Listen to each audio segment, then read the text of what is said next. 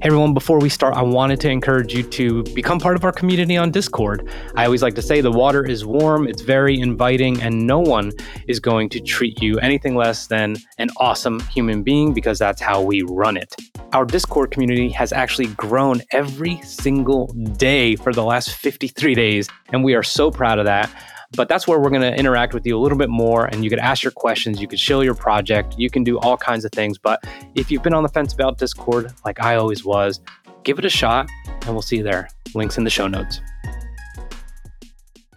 So the other day I was in my kitchen and my husband said, this whole NFT thing's pretty cool, but have you thought anything about the whole tax situation? And I said, oh my God, I hadn't. Luckily, for us, we have a guest today who's going to drop some knowledge on some things we need to consider with tax time and NFTs. Look, are you interested in investing or collecting NFTs but are overwhelmed with all the information? Heather and I were true NFT newbies. We're going to break it down as we're learning, as we wander unafraid into the world of digital art. Listen, y'all, we're going to cure you of your FOMO, mildly educate you, and give our unqualified opinions and hopefully have a lot of laughs along the way. All right. Welcome back, everyone, to NFTs for Newbies. I'm really happy, and our guest is actually very happy to be here as well because he doesn't have to necessarily talk about financial independence, which is your niche, by the way, Brad. Actually, can you give us a quick introduction? Yeah, for sure. Well, first off, thank you both for having me here. This is should be fun and it's very exciting.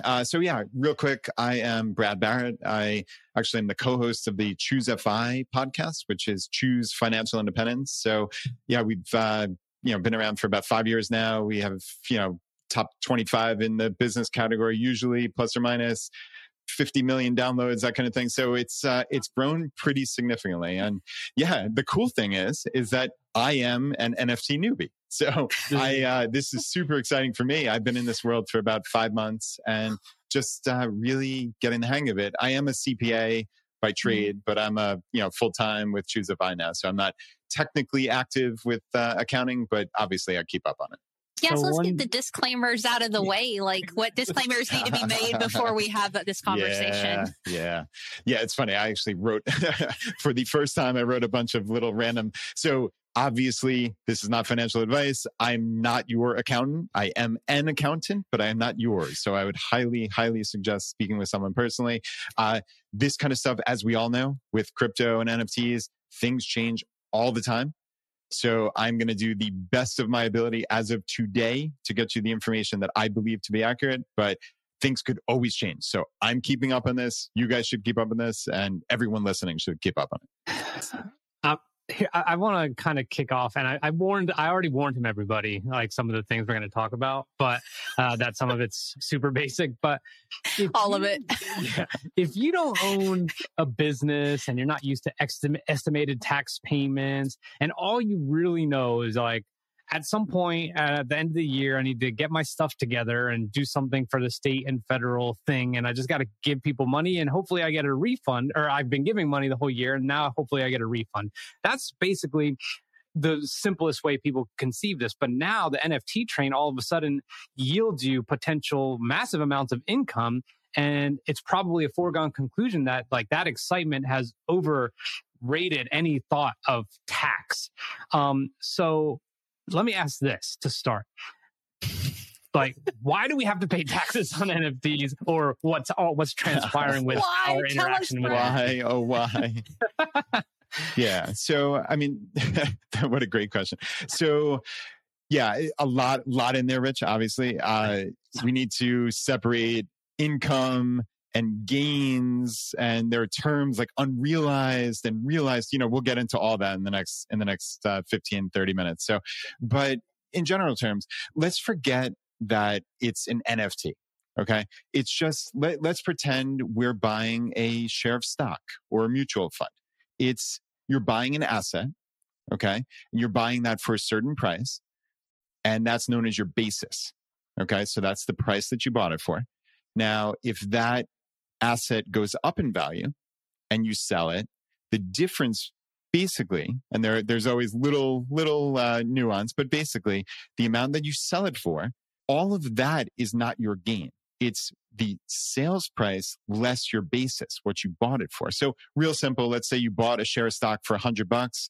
It went up 10 years later to $300 and you sell it, right? So you have $300 now in your bank account. You don't owe $300, certainly, of tax, obviously, right? You don't even have $300 of income. You have $300 of, I guess, money deposited into your bank account less the $100 of basis in this scenario. So you have a $200 gain. And you pay, that goes onto your, right? And that's such a crucial point. Able to do that, so, man. Nice. Well done. Public math, as the guys from My First Million say, it's always a little dicey to do public math. But so yeah, just really simply, then that $200 gain would go onto your tax return. And because you held that stock for years, it's long-term capital gains, which you get actually really preferential positive tax treatment. So it's only a 15%, depending on your income, it would be 15% tax that you'd owe on that. So $30 in this scenario. Now, NFTs, obviously that's why we're here, right? NFTs are the exact same thing as of now, the treatment. So you're buying an asset, okay? It's a digital asset, but it's an asset nonetheless. And you're buying it for a certain price. That's your basis, right? And if it goes above that, and let's say you hold on to it, right? So you bought something for 1 ETH and it mooned, right? It's worth 40 ETH today, but you still hold on to it, right? we're all thrilled with that, but you're holding on to it, right? That is an unrealized gain, okay? So you have not realized the gain until you sell it. So that 39 ETH gain that's unrealized, you don't owe tax on that yet. You don't have to report it to anybody. It just, it's on your books as an asset. Everybody hold on to their NFTs. Don't get cashing out. That's another, right? That's another reason to potentially hold here. So, so that is really important. A lot of people think, oh no, everything went up in price. I'm going to have to sell things to pay the tax on it. No. That's not how it works at all. Okay. It's only in this case of the NFT, it's only upon sale. Now, obviously, if it goes up, again, you take whatever your sales price is. Let's use this ridiculous example of 1 to 40, right? Or not so ridiculous, I guess, but right? In some world, yeah.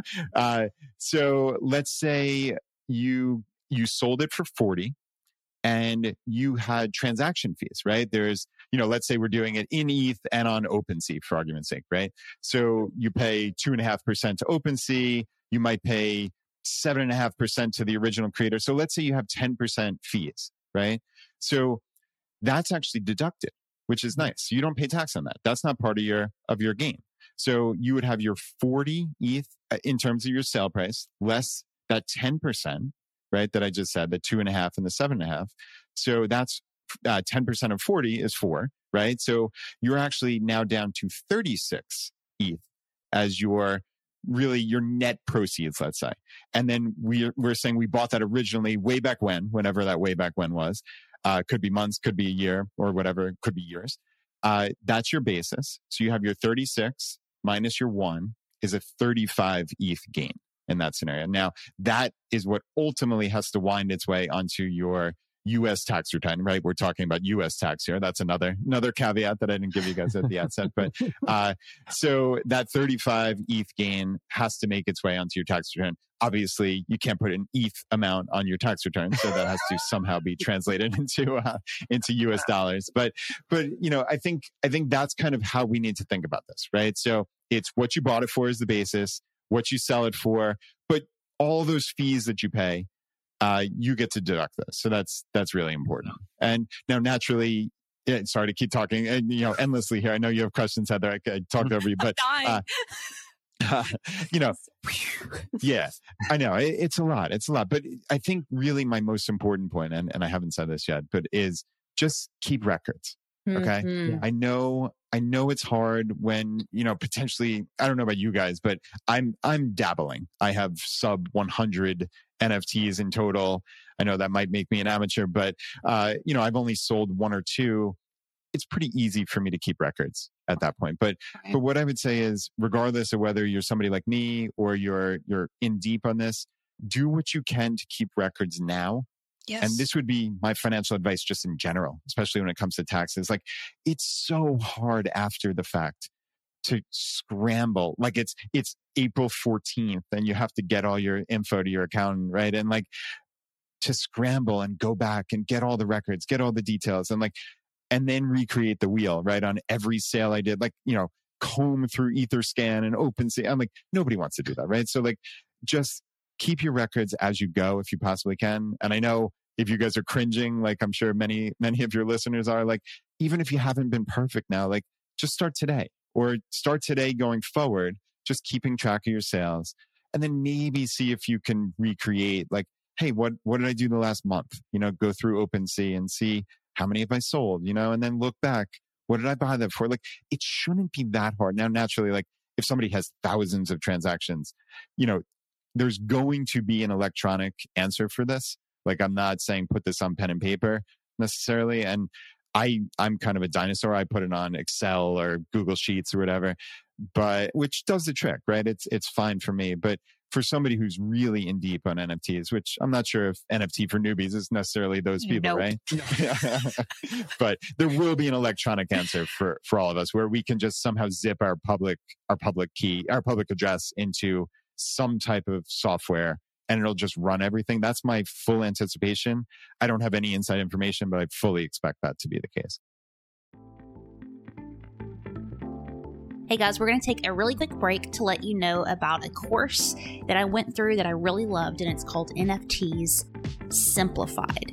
Now, this is from Sean Specy, who came out with this really short, easy to digest NFT course to help brand new newbies learn the how and why behind NFTs, how to buy NFTs, what in the world is minting phase, secondary market, a little bit about security. I originally connected with Sean because I loved his graphics and the way that he was able to draw out and literally simplify this whole NFT game. And even being in the space for quite a while and understanding some of these basic concepts, when I went through the course, I just loved it and actually learned some things. It's linked up in the show notes. It's NFTs Simplified, and it's only $19. So click over there, grab the course. If you're like me and you need to see things visually drawn out, Sean's going to help you out. Again, that is NFTs Simplified. So in the show notes, we're going to link up a super informative tweet that you put out, Brad. Thank you so much for that I think goes into a little bit of this as well. But I know in it, you mentioned this, you know, idea of the importance of keeping a really good record. And I wanted to know if you could just kind of break down on that spreadsheet, because I'm an Excel girl too, man. Nice. What should I be including on that? All right. Awesome. So yeah, I think at the very least, what you need to do is, when you purchase an NFT, you should jot down the date that you purchased it. Because again, I mentioned before that long-term versus short-term actually will matter when it comes to sales of any type of capital assets. So long-term is just very simply more than a year.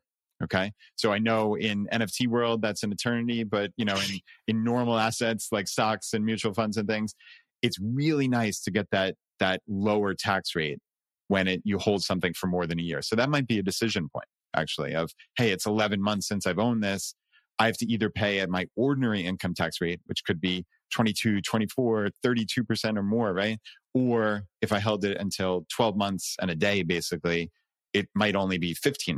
So something to keep in mind just for life, you know, that's actually a really important thing. So anyway, you would definitely keep the date, and you would keep the purchase price. I would do that in ETH, and then perfect world, though in full disclosure, I have not been great at this, is in a perfect world, you can put that into US dollars as well. I think this is kind of like an open question for me, is like, I know that information is available on EtherScan, so you can look at all your transactions and it gives you a point in time. That's pretty useful. I think the open question right now, and in fairness, it's not necessarily an open question. It's maybe more my own opinion. And again, this is not financial advice, but as of today, as of the date we are recording this, October 12th, 2021, when you purchase an NFT, right? So let's say you took US dollars and you bought Ethereum. Okay. You bought ETH at, I don't know, Gemini or Coinbase, whatever. That's not a taxable event at that point, but you now have a basis in that ETH, right? So let's say you bought it for $3,500. We'll just make it super, super round number. You paid $3,500 of US dollars to buy one ETH. Okay.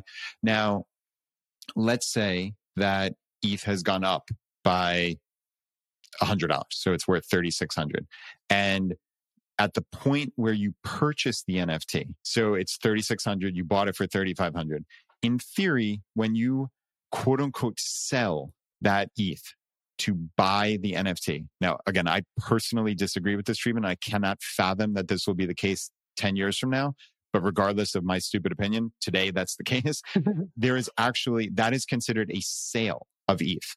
Okay. So there is, right, as insane as this sounds, there is a taxable event there. Now, naturally, if ETH went down, that would be a loss, right? Mm-hmm. So it's not like we're not screwed one way and we don't get benefit the other. It's just very simply, are there gains, losses? It's the same with the sale of NFTs. We're presupposing that they always go up, but obviously they don't always go up, right? That's not the way the world works. So you do benefit from losses when you realize them. So anyway, I know I'm giving a lot of detail here, and hopefully I'm not losing people, but there is a taxable transaction when you purchase the NFT. So in theory, you have to keep in mind, what did I buy that ETH for? And then what was it at the time I sold the ETH, quote unquote, and bought the NFT? Okay. So we're at that point. Now, I just bought this NFT, and now my basis in that NFT is exactly what I just paid for it, obviously, right? So in this scenario, it's $3,600. We'll go back to USD now. I think it might be more illustrative since we're talking about, a United States tax return, right? So I bought this for $3,600 and I hold it for, let's say, 6 months. Okay. And then I sell it for $4,000 US dollars, again, net of all those fees. Now I've got my $4,000 less the $3,600 basis. I've got a $400 gain. So I report that on my tax return. But then I sold another NFT for a loss, and it was a $500 loss. Okay. You actually stack all of those. You offset your gains with your losses, which is nice. So you do get the benefit of that. So that's why all of your sales, not just your gains. This is not income. Like, a lot of people think income and they think like, oh, our regular W-2 paycheck, right? Like our normal income. It's not like that. This is a sale of a capital asset. Okay. So you get the gains and the losses. I want to say something really quick. I mean, and it's funny because I'm thinking about, you're on Twitter, obviously, and that's how we found you. And the amount of activity, I only exist on Twitter to just keep up with NFT stuff, because like Discord is like, kill me, like I can't. So I keep up with things on Twitter, but the amount of activity and people saying, I sold this for this, or I just bought one of these, or check out this mint, or check out this drop. I could see how, because it's, I don't want to say it's a wild, wild west, but because there's some things that are not yet in place, how people who are, really, really enjoying this new mania could probably find themselves in a lot of trouble because they're not thinking of this. Well, they're looking at it as gains in their head, not the financial term, but there's things that are going to come on the backside of this. And there's not, like you said, a W-2 that's going to arrive in your mailbox, be like, hey, by the way, we took care of everything for you. Here's the numbers you give to your Hewlett-Packard person, or Hewlett-Packard. What am I? What is it? Is it Hewlett-Packard? Who is it? Is that what it's called? Whoever the your HR, Jackson Hewitt, resource, man. Jackson Hewitt there. Oh, Jackson Hewitt. I'm like, oh, well, whoever. Yeah. And here's my document from the NFT world, and I'm supposed to give this to you. Mm-hmm. Like, that's not going to happen. No. So, what is your thought on all the activity? This is not like having a pair of Michael Air Jordans, the first ones, and selling those 20 years later and having one big sale. This is sale after sale after sale, and people flipping and flipping and flipping. What is your thoughts on the risk there? Yeah, my thought is that's scares the heck out of me, just from my own like conservative, financial basis. Like, not that I think anybody's gonna get thrown in prison or anything like that. I'm not talking about that kind of stuff. It just, I mean, more from like a record keeping perspective. Like, that's the way my mind goes. Is like, how are you gonna do this? I think to your point, the onus is on the taxpayer to do the best they can in good faith. Okay. Now, naturally, somebody who is making millions of dollars flipping NFTs and is not reporting their income. They deserve every bad thing that's coming to them, right? Like, I would not suggest that for anybody at all. I think, you know, this is going to be very, very hard for a lot of us to put together, but you do the best you can. You report the absolute best you can. You know, Rich, I can't speak to that person who's right, who's flipping tens of thousands of NFTs. I think the obvious answer is there is going to be a technological solution for this. There has to be. Like, almost by definition. I know there are companies in the background working on this, and there will be something that they'll just get a report. So, you know, that said, most people, I think the substance of your question is, do people even know that they have to do this? Or are they going to just say, oh, this is the wild, it's crypto, right? Like, I've heard so many people, like, you know, I'm pretty new to Twitter, which well, I have like sub 3,000 followers, but this is my first kind of viral tweet storm. But like, I've heard so many people say like, oh, it's crypto, you can do whatever you want. The world doesn't work that way, my friend. Hey, y'all, we try to keep these episodes right about 15 minutes and we're already over. So we're going to go ahead and put this into two parts. So make sure you tune in a couple of days for part 2 of this conversation.